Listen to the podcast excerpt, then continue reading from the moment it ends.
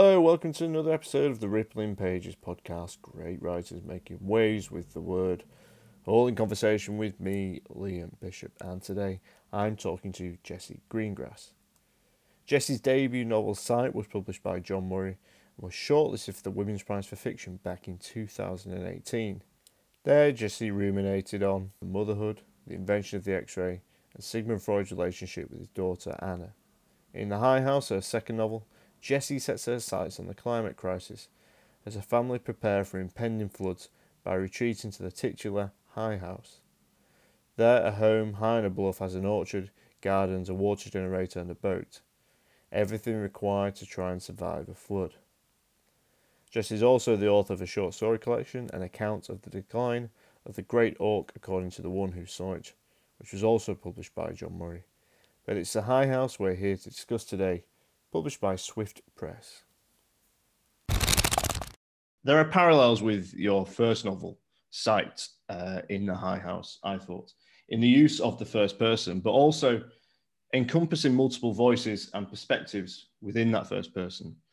So I wondered if you could start by talking about the development of the High House, following on from a novel like Sight. Um, it seems a polyphonic first person, if we can call it that, is deployed to a different effect in the High House. Yeah, I think finishing Sight, it felt like it. I wanted to do something different.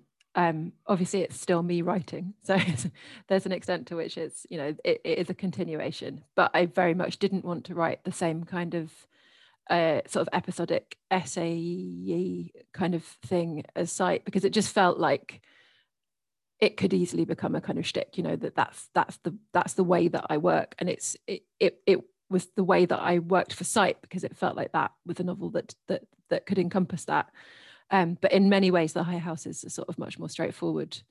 What I was trying to kind of explore in it, simpler, more objective idea, I think, of kind of uh, you know climate anxiety.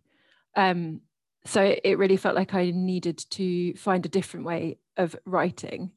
Um, but I but but still in the first person because I just like that's what interests me. What interests me, I think, as a writer is the way that people describe their own lives. Um, you know, the the kind of interiority of it, the um the sort of excuses that they make for themselves, the justifications, the the the, the way that they remember, you know, all of that is what interests me. And I I I kind of I find that the first person is the easiest way to write about that. And there are three there are sort of three narrators in the High House, and they it kind of slips in between them um, but I, I guess I wanted them to to feel they end up living kind of in isolation in this house so mm-hmm. you know I also wanted them to feel like they were all part of of kind of one thing like one unit they become a kind of you know a kind of uh, trinity in a way you know they they, mm. they are both one and many yeah you uh, i wrote i went back to your short stories and it felt like Sight was the um, sort of odd one out. Really, was, Sight was a. It felt like High House was sort of a progression from uh, your short story collection. I mean, we're here to talk about the High House, but there's a there's a there's a there's a quote in Sight that I remember, um, and it's the promise of simple the promise of the simplifying power of explanation sight that knowing the constitution of their bodies they might be granted understanding of their minds and i thought sight was a brilliant novel about being within people. There was a the, the, the narrator's pregnant, isn't she? And oh, she's talking about having children, and this idea of pregnancy and bodies within bodies. And then you talk about the X-ray, the inventor of the X-ray, and you know, this way of looking in the mind, inside the body, and then obviously Freud and Anna Freud. And how was it writing these characters' reflections on one another? Because they see one another as not in the same way that you could do in in in sight. Um, I mean, it felt really important that, that their relationships should be the kind of central part of the novel. So, um, you know, the the ways that they are kind of annoyed by one another, the ways that they care for and about one another, which are not, you know, I think are not the same thing. You, you can care f- for someone physically without, what while simultaneously being kind of desperately annoyed by them, um, and vice versa. You know, you can really love someone but be incapable of performing care for them. Um, so I, I, sort of wanted to to get at the and the, you know the ways that they feel differently about one another. They're not you know no relationships are equal or even. So it's it's the and, and um so it was kind of trying to get at those very complicated balances between the three of them. Um the things that unite them and the things that the the things that sort of separate them.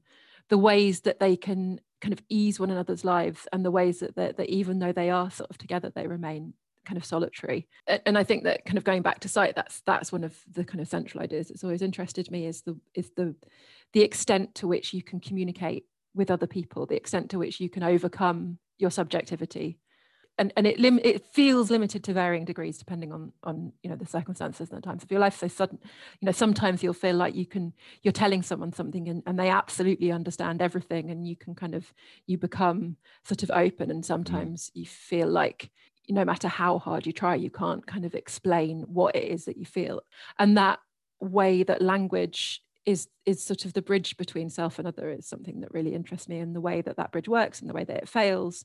Like i said it's kind of you know polyphonic. It's it's room for other voices and other people and other characters. It's not a i guess one of the main distinctions then is the fact that you are writing about you know real people in sight and the high house are you know traditionally called characters is, is is the first person the way? Is the first person the key to, you know, key to that for you? Is it is it is it? Can you see yourself writing in third person?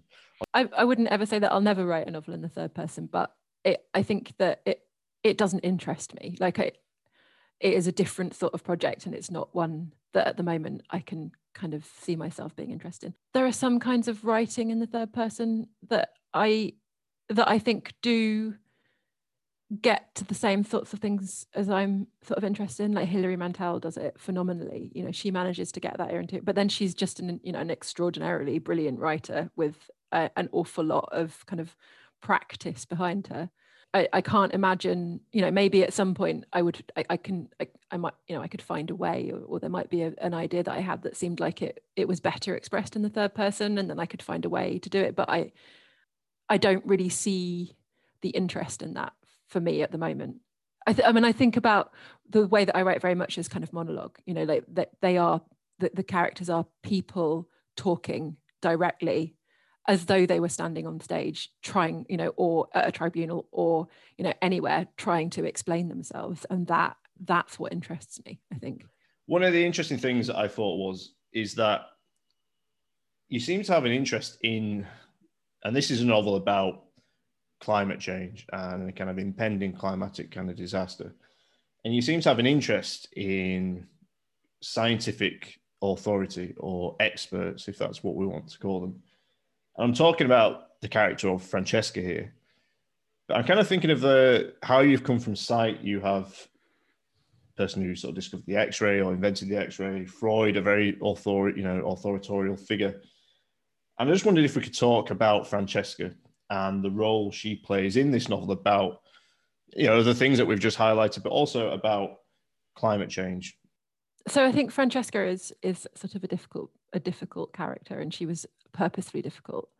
Um you know she has a she has a child at the beginning of the novel despite the fact that she is kind of acutely aware of the potential for the world to unravel very quickly um, events i think world events kind of unspool slightly faster than she's expecting and she feels you know she is forced to choose between her own family and um, the you know her job really the good that she can potentially do in the world and she she goes and she leaves her her very young son behind um, with his father and and um, half sister mm, mm. um, w- one of the things about Francesca is that um, one of the comments that I've had from a few people is that you know they they just don't believe that she would have had a child um, which I think is an interesting one. But then I also think that uh, like I had to choose at the beginning whether to make Francesca male or female.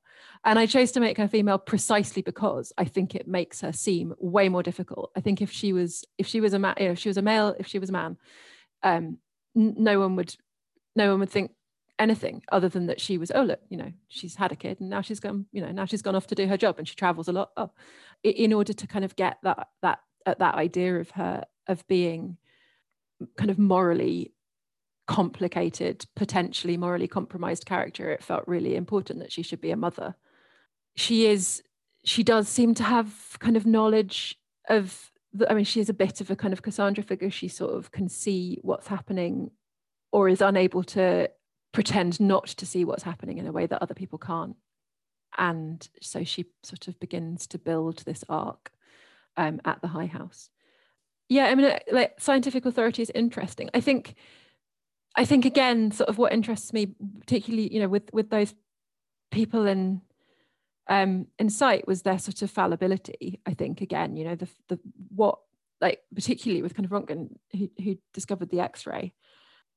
You know, it's the the discrepancy between how his how those achievements are viewed by the world and how they feel to the person who makes them. I mean, I think you know we're all pretty interested, I would have thought, in, in what it feels like to make an enormous kind of world changing discovery. yeah. Um, and and and how that would make you feel as a person and how you, much you would buy into your own kind of celebrity you know all of those things um, throw me as sort of interesting um you know it's it's the stuff of sort of many dark corners of the internet. I well, I, you say that, but I imagine it's it's the fantasy of a lot of you know, particularly the way um, you know the, the way our kind of academic world is now, the, the kind of you know emphasis on kind of accreditation, that kind of thing, the kind of first to a discovery sort of thing. Imagine mm. that it's not particular, it's not an uncommon feel. I don't think it's, an, it's certainly not something reserved for science, but I guess for Francesca, it's how do you think then that reflects on? I mean, you've spoken about her role as a woman and roles as a mother and the choices she has to make. How, how does that reflect then on her or on the reader reading about Francesca? She's not. We don't get masses of you know. We don't get lots of her. We don't get lots of dialogue from her. Um, you know, how do you expect the reader to respond to Francesca? I, I mean, I expect her to be quite unlikable. Um, at the same time as being obviously right you know um and and again i think that that's that's sort of i find that really interesting the idea to which you can be a terribly sort of good person in in some respects you know um at the expense of other facets of your life or personality. You know she's the the perspective on her that you get in the novel is from the point of view of her child of her family her specifically her children.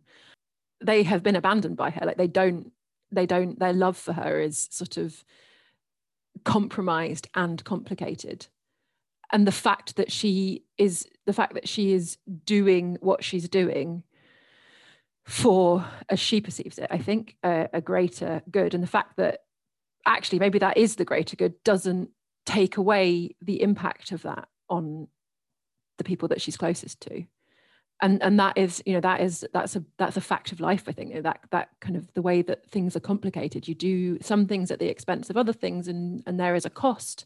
And often that cost isn't isn't you know particularly when you have children the cost of things is not necessarily paid by you it's paid by your children. And that i suppose is a theme through the whole novel you know that, that that is exactly what climate change is. The things that the decisions that we are making now will be um, visited the consequences will be visited upon our children and their children you know and that that is that's the, that's the world that we are trying to exist in.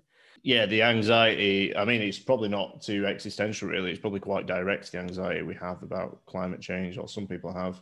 You really write interestingly about the generations and let's see if we can talk a bit more about some of the other characters. As we have the, the children um, and then we have sally and we have grandy and grandy you, you write this really sort of interesting intimate portrait and the interesting dynamics of people with grandy and i was going to ask you know is this idea of climate change is it rooted to in the sense that it's caused by all generations or is it more to do with the idea of nurturing and care that we have to see the characters display to help them get through this um, you know this event, this this this sort of catastrophe that's about to happen, this flood?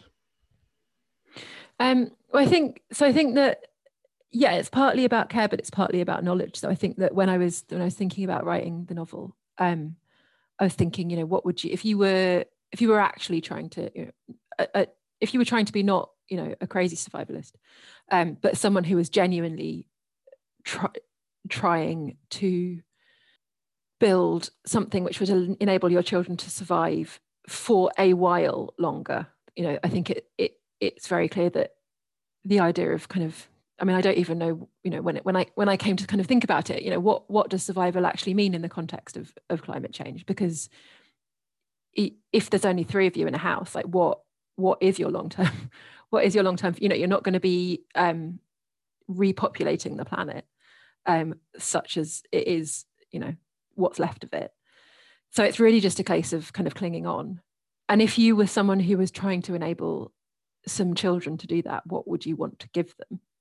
Um, and you know I, I, looked into it and a lot of tins is, part of the answer. And then it's things like well they're going to grow out of their shoes. You need to, you know shoes are really important. If you don't if you can't protect your feet and you're in a kind of post medical world if you get you know if you get a nail in your foot you're really really in trouble. Um you know what would you want to give them in terms of animals? You can uh, my um brother-in-law is a dairy farmer so i spoke to him and he said you know cows are pretty much out because you you do need to you know you, you can have a cow for a year but then you need to get more cows and the you know that means you need bulls but you can't just have one bull because then very quickly you get into trouble with the offspring of your cows. But chickens are fine. Because uh, chickens apparently they can interbreed for quite a long time before you start getting any problems. Um well, so, so that was fine. Give, top tips give them, yeah give them chickens. Um but then the, the the, thing that it felt like they would need most is someone to teach them how to do it, you know, how to live. And a lot of those skills are skills that we have forgotten, which ties into another part of the book, which is about the fact that the narrative of the last century is one of enormous progress, but also enormous loss. Um, in terms of ways of life and knowledge and landscapes and communities.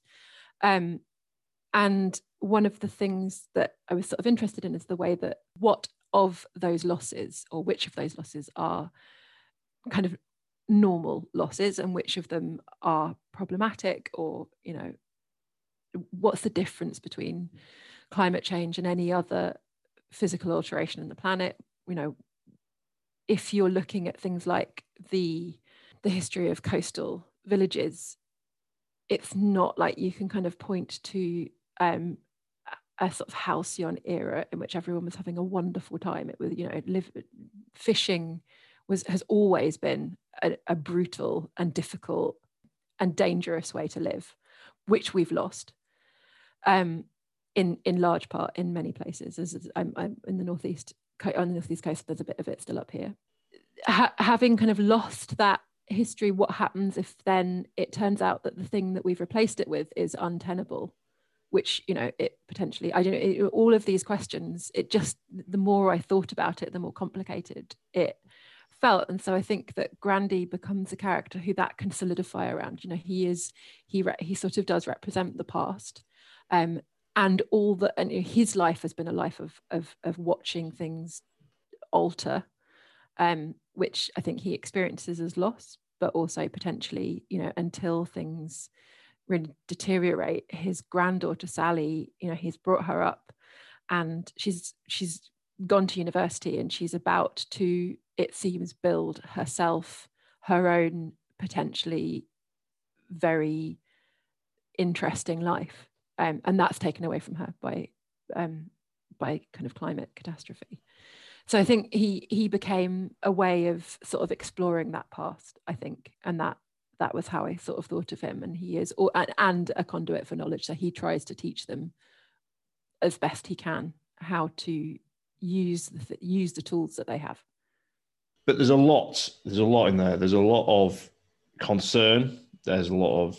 I didn't pick this up so much in the novel, but talking about here, there's a lot of sort of industrial concern and you know livelihoods. And this is why I wondered if you know, is this is this a novel about the end, or is this not? You know, or is it is it about somebody's end? You know, is it about the end of a generation, the end of a life, or is it about the actual end of you know of of, the world? Or and because I kind of felt like at times I was I was reading a novel set within a kind of you know sort of Maurier end of the you know, end of an era, gothic kind of Mm. country house sort of, you know, the times are ending, a new era is coming in, the kind of it's not so much a gothic novel, is it? You do talk about ghosts and things. You do talk about sort of Edwardian kind of themes with, you know, Lion the Witch and the Wardrobe. And but you know, the question I asked at the end was, are we at the end, or is it something that we can't help but think we're at the end?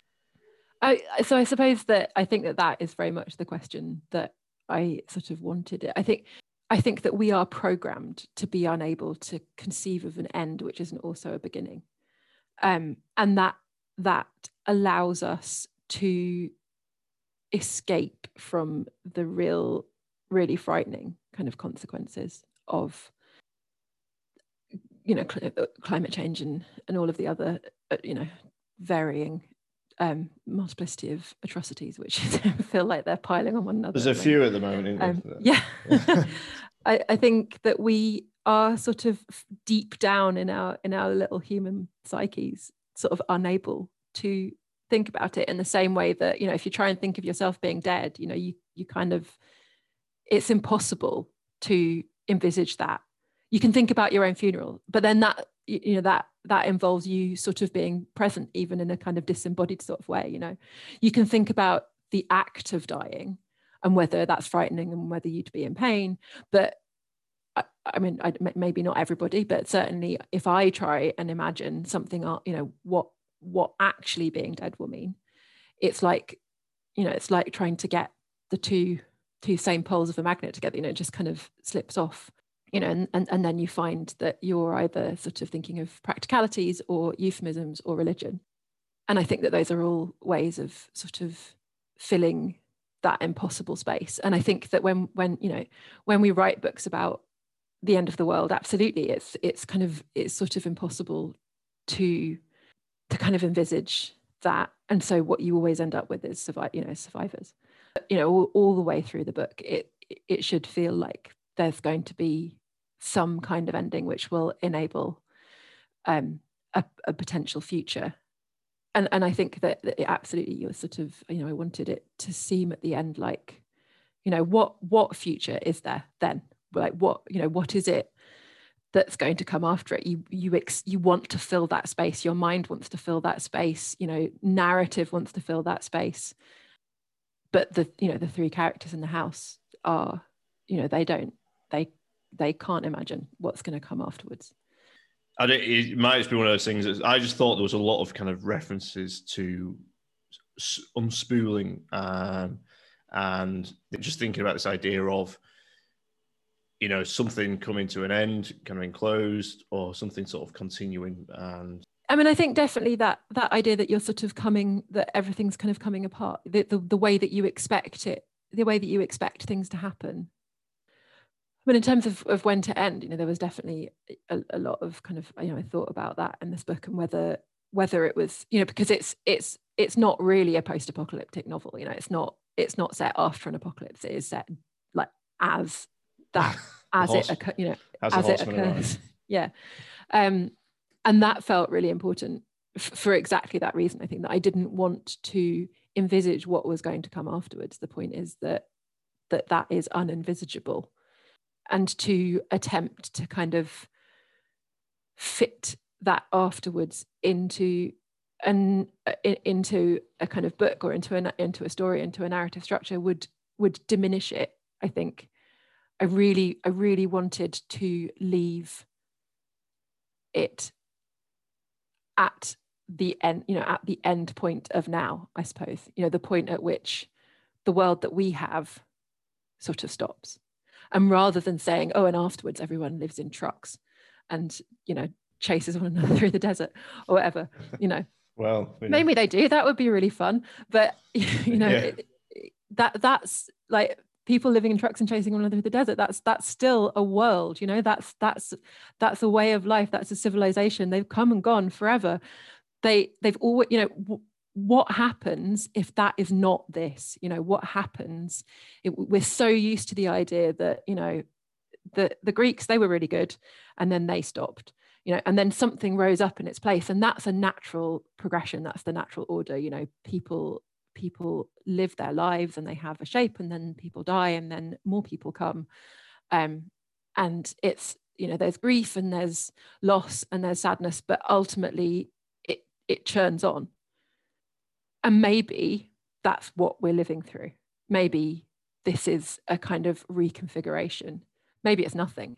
Maybe it's a reconfiguration or maybe this is actually the, the unimaginable thing which is the end of your own life the end of a functioning planet. Like it's I don't I don't have an it's not like I believe that the that the world is coming to an end, but I believe that the world is a kind of scary and frightening place and it's incredibly hard to think about or look at it straight. And the and and that that I think is the thing that interests me, the way that we kind of veer off from it. I left school for good at lunchtime on the day I turned 18. I walked home. The house was empty. I had no plans either for the afternoon or for the time beyond it. My life, which stretched empty ahead, or didn't. It was becoming clear to everyone now that things were getting worse. The winter before, half of Gloucestershire had been flooded, and the waters, refusing to recede, had made a new fen, covering homes and fields, roads, schools, hills rising from it like islands. In York, the river had burst its banks, and the city centre was gone. Walls which had stood for nearly two millennia washed halfway down to Hull. People didn't say these places were gone. They didn't say that there were families living in caravans and service stations all along the M5, lined up in the car parks with volunteers running aid stations out of the garage forecourts. People said they must have known their homes were vulnerable. We were protected by our houses and our educations and our high street shopping centres. We had the habit of luck and power and couldn't understand that they were not our right. We saw that the situation was bad elsewhere, but surely things would work out because didn't they always for us? We were paralysed unable to plan either for a future in which all was well or one in which it wasn't. I'm not going back, I said to father when he came home from work because the school had called to tell him I had left. What will you do instead? he asked, and I shrugged one shoulder up and slid my eyes away. There had been daffodils in the park at Christmas. The coast path had been redrawn in six different places over the last three years. I have to go and pick Paulie up from nursery, I said, unless you're going to do it. And I walked down the road to where Paulie was waiting, standing at the gate in his coat and hat and mittens. Your shoes are on the wrong feet, I said. No, they aren't. Oh, well, if you say so. What did you have for lunch? I can't remember. Strawberry sponge for pudding? Tasty. I love you, Paulie. I love you too. Can I watch a film when we get home? No. Pasta pesto for tea. He took my hand, and worry burned off like mist. What would you say to the you know what would you say to the kind of reader that looks out the window and goes, well, it's a nice day. Well, it's a, not a nice day or whatever. Um, but my feet are dry, and you know, this isn't happening right now. You know, what do you kind of say to those readers that, will, will sort of treat this as science fiction, or those readers that you kind of, you know, those people who do treat things as science fiction but have a better access to these things and you know, more kind of what we might call literary novels or.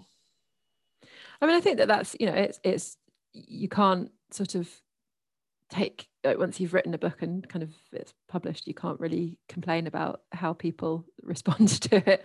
Um you know and it's it's fine. It, you know it, in many ways it, it, it takes the tropes of science fiction and that's you know i like i like science fiction and i read a lot of genre fiction and i really love it. I th- i think that that's that's a perfectly kind of fine and valid way of looking at it. I have i have more problems with people who kind of look at the world and go oh yeah it's, it's fine out there because I don't I don't see it that way. But then, you know, also I feel very strongly in a kind of broader way that that the problems of this of this era are not to be laid at the feet of individuals, you know. We can all recycle, but that's not going to save us. Systemic change might have a chance, but you know, who knows. You know, it was very important to me that all of the main characters, or certainly all of the narrating characters in this novel, should be young because I wanted them to not be um, culpable for the thing that they're living through. You know, they lived through it, but they they were too young to um, to be responsible for it.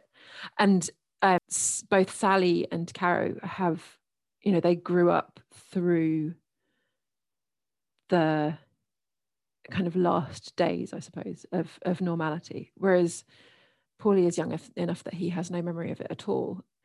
you know, I, I didn't want to sort of labor that point, but I, I did want it to be kind of present as this sort of wedge that that you know that kind of generational wedge that that he he doesn't have the reference points that they have, and and that means that he has, you know, he doesn't he doesn't understand the concepts that they have, and he doesn't understand some of the language that they have, and he tries to keep that secret from them because he doesn't you know because he loves them like they love you know they all love one another and they're all desperately trying to you know protect one another mm, from mm. something that they do not have the capacity to protect one another from um you know which i think is familiar to lots of people in all sorts of ways I, you know, I, you know, I, I wanted him to be, I suppose, the reason for the older two women to kind of keep to keep going, but then when you look at what that means you know what actually are they what are they keeping going?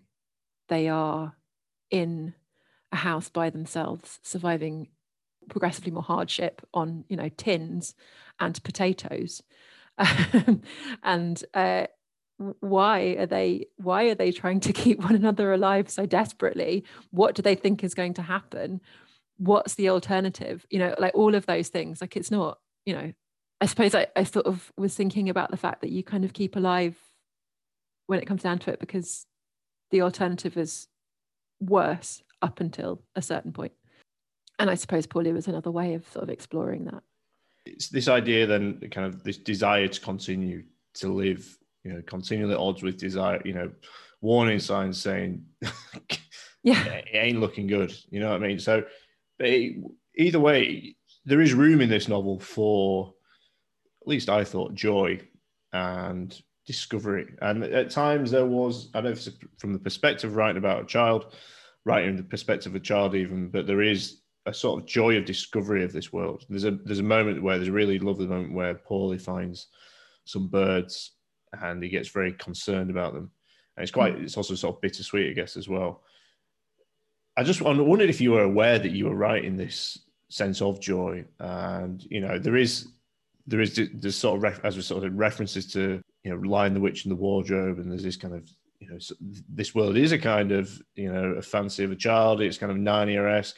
Yes, because it, it I need you know there did actually need to be a reason for them to kind of persevere, but also because I think that it's it, it's about the sort of fallibility of joy. You know the fact that like I can remember really clearly um, last spring, you know, in in the really worst part of the kind of beginning of COVID, walking and in the, the weather was incredible. It was just so beautiful. And, you know, where I am, we were, we're by the sea and, you know, there's the river and we were, we, you know, I'd take the children out on a walk and it would just be incredible. And, and, and I would, you know, you, I couldn't help but feel happy because of that. But then there was also you know the feeling that that happiness was sort of wrong or a betrayal or it was it was it was happiness that I didn't want to be feeling you know it's like so I think there's there's joy in it but um and there's joy in it and particularly for Paulie you know he's a he's a young child and that that is uncomplicated joy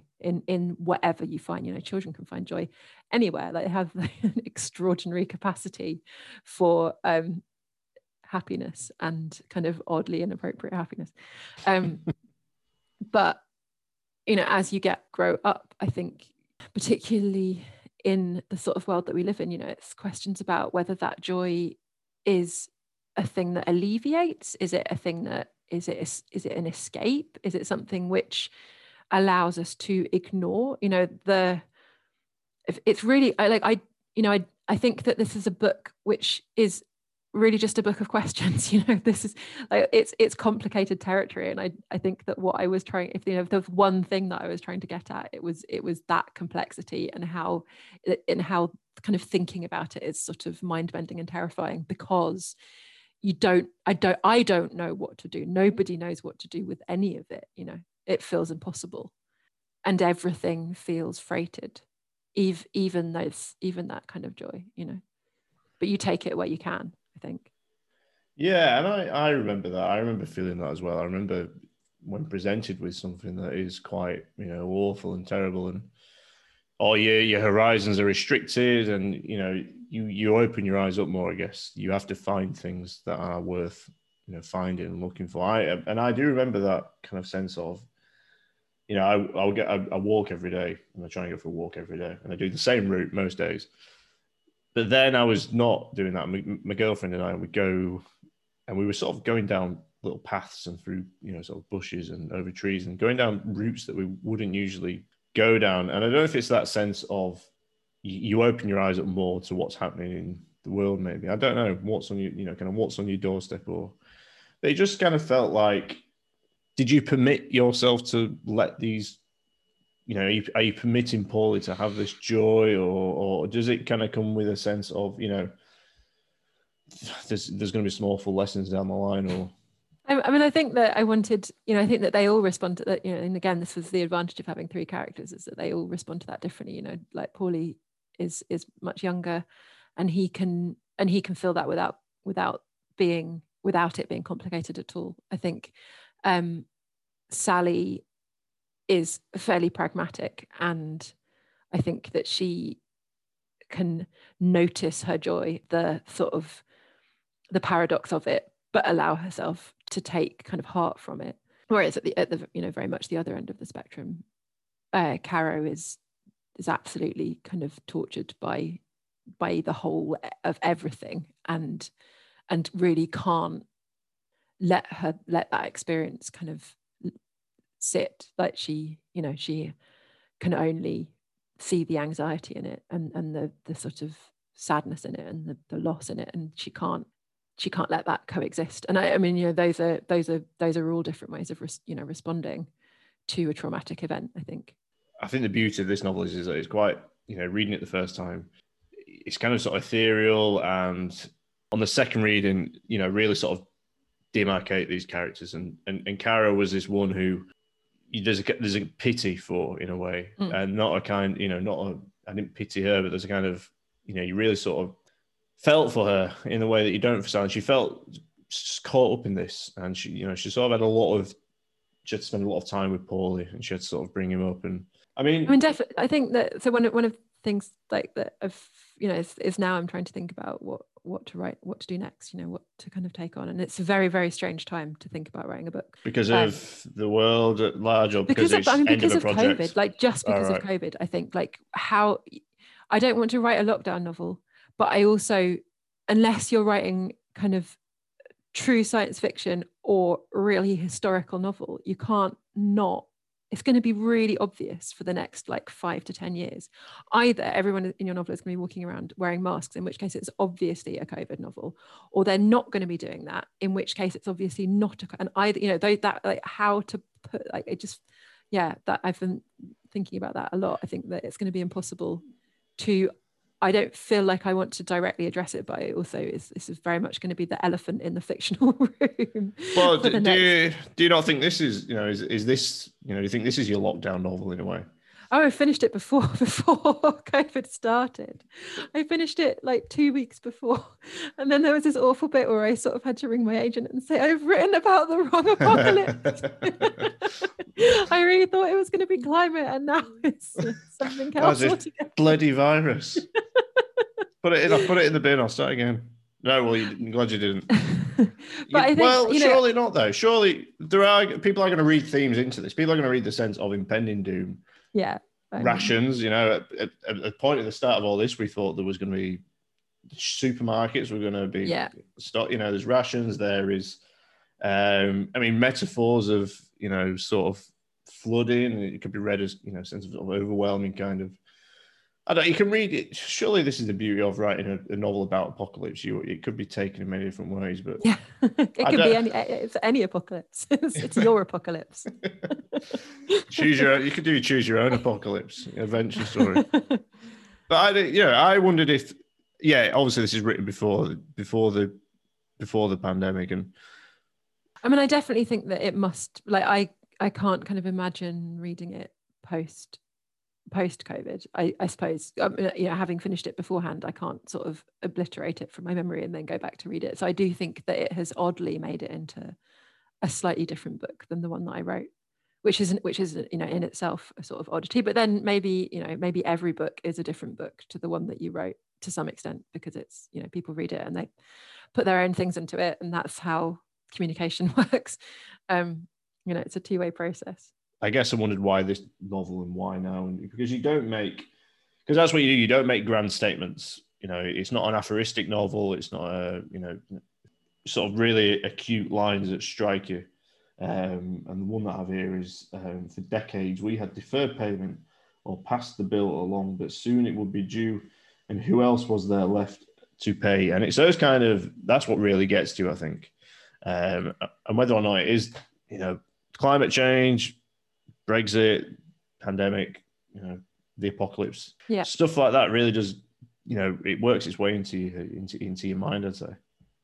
I didn't want it to seem preachy so there was you know there there there, there was quite a lot that I kind of cut out that um that I could have that was much angrier um because I think that one of the things that I wanted to have it in it I, you know if you choose to look for it or if you want to find it is this idea that you know and again this goes back to the idea of the sort of um the history of the last hundred years I think in this specifically in the UK you know that we have bought ourselves more and more ease this time last century um you know, it's still pretty feudal um, in, in many ways. You know, the life of a labourer was was a, a, very difficult one indeed, and then there was kind of enormous riches, and obviously that's still the case. But you know, and, and there is still tremendous poverty in this country, and I, I don't want to sort of take away from that. But broadly speaking, we have managed to create for ourselves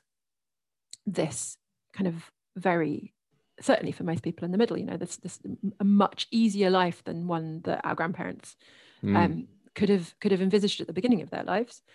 Um, and we've never been the ones that have been paying for it. That has always been people elsewhere, and they've been paying all along. And you know, and it the legacy of kind of colonial history is is there all the way through that, and it's there in climate change, and it's there in the fact that we are sorry no, I was going to say, who do you mean? People paying for it elsewhere? Do you mean different generations? I mean the people who are no, I, I, mean sort of uh, geographically elsewhere. Right, okay. So, um, you know, the people who are making the things that we need, the people who are dealing with the waste from it, the people who are um, put into poverty by our kind of needs and desires, and I think that kind of buried deep in, in our extremely still colonial psyches is this idea that we can just we can keep on going. You know, like we've never it's we've always been all right. You know, even when it's been bad, somehow something steps in and, and then we're okay again.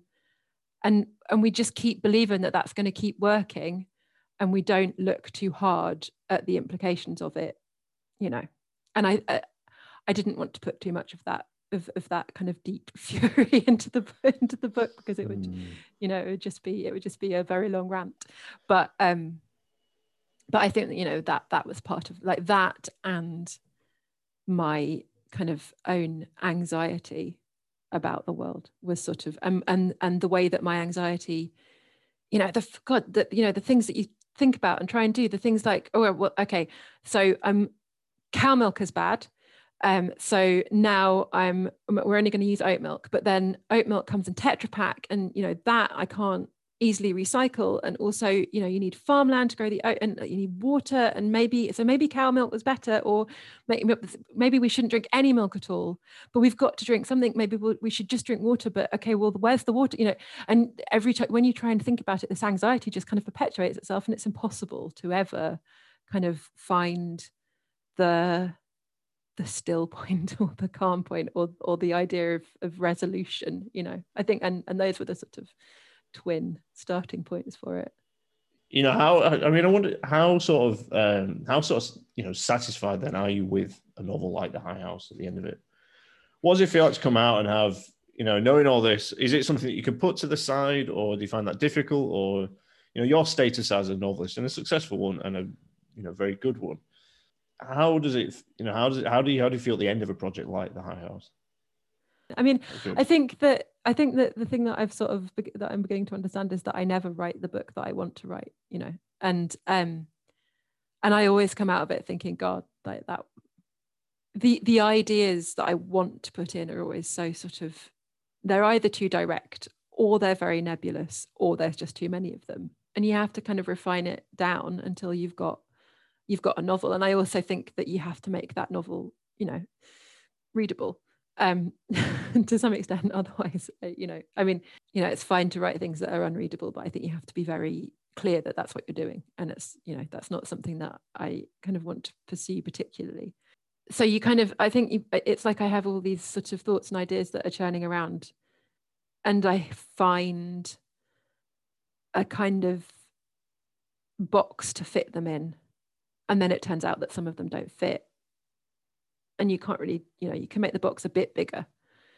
But in order to have a story that is also sort of manageable and readable some of it has to go. And i'm not trying to write polemic. So those those kind of those ideas have to be sort of toned down. And there you know there were real bits of this that i had to kind of cut out because i just thought you know i'm not i'm not trying that you know that i'm not trying to sort of rant at people and there are there are people who are writing much more eloquently and directly about those kind of socioeconomic problems. You do you i mean you write it in a way that you know you write you always have these quite um, sort of very long recursive sentences in some instances and big kind of you know long paragraphs. I wonder if that's a way of you working in and working through these different ideas if that's a process that you identified it does seem very sort of jessie greengrass you know you pick it up and go and it's even something you know in your short stories all the other jobs um, and just so much in that sort of made me think about the high house mm. just this idea of you know sort of self-sufficiency and um, but you do write in a way that, or you seem to have identified a way that allows you to. It seems like you are sort of working in and working through these big ideas and a way to communicate this to the world. But also, it's very. It seems very sort of reflective of, you know, kind of a monologue or inner thoughts. Yeah. You know, reflecting on the page. I don't know if that's fair or not. Yeah, no, that is absolutely fair. I mean, I think it also comes out of the fact that I have never uh, studied creative writing at all, not even for five minutes. So my, you know, academic training, insofar as I did a degree, was, you know, writing essays.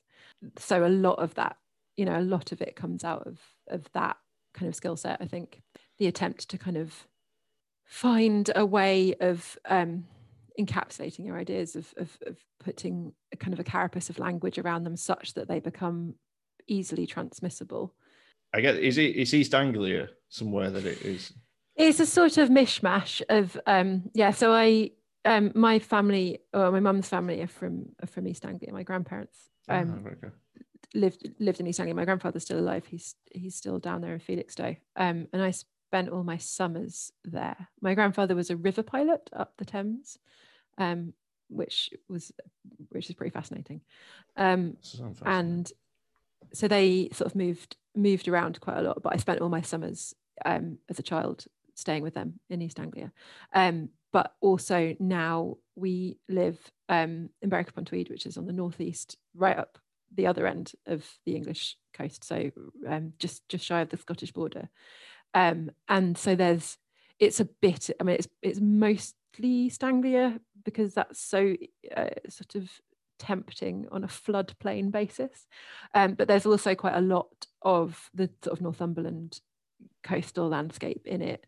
Um, and, and of the sort of historical events that are mentioned, some of them are in East Anglia. There's also um, there's very brief mention of a fishing disaster, which is based on um, something that happened in Eyemouth, which is just just over the Scottish border.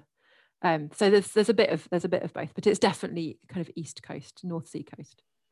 Well, I was going to ask. Um, I don't know if this is the case or, um, but it, it, at times I just felt like I was reading about flooding and water. You know, not necessarily not necessarily from a disastrous point of view, just flood, just these descriptions. It's like reading, you know, sort of an Alice Oswald poem. Just this mm. way you write about a moving, you know, kind of body that changes its form depending on where it is. And it's a lot just incredibly fascinating from that respect. But also, there, there is, uh, I don't know if I'm just trying to put Berwick on the map a bit more, or we shouldn't be doing that at all. do it. Do it. but um, Lindisfarne and Holy Island, um, yeah. which is obviously famous for the fact that you can only cross it at certain times because the water comes over the bridge, and you can't go onto the island if the tide's in. In in my very very very early kind of thinking about this book, uh, the High House was on a tidal island rather than it ends up having so in, in the book it's got a tide pool which is a kind of mill um but yeah at, at, the very beginning they were going to be on an island but then it just seemed like it was it was sort of untenable or impractical.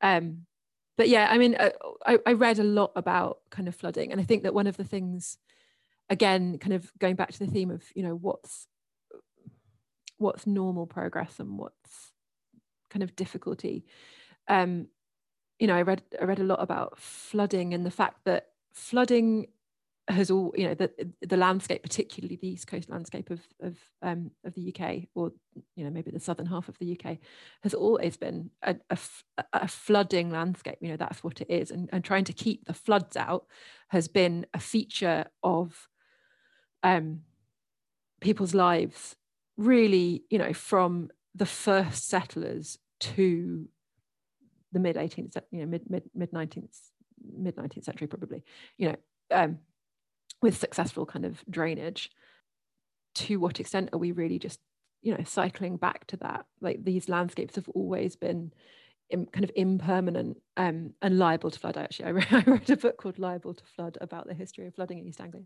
And and also about the 1953 north sea flood which which was an i mean absolutely devastating. And produced kind of great loss of life here even greater in um, the Netherlands, and and sort of nobody knows that it happened, you know, and it and it led to the Thames the, the the Thames barrier was built as a direct response to the 1953 flood. The um, the system that we have now of um, flood warnings, flood alerts, you know, from the Met Office, that again was developed as a response to the 1953 flood, and um, you know, East Anglia people were sort of waking up to find their houses underwater with with no warning. It was an absolutely appalling um, event, and you know I read a lot about that and and the forgottenness of our coastal history. I think really really struck me.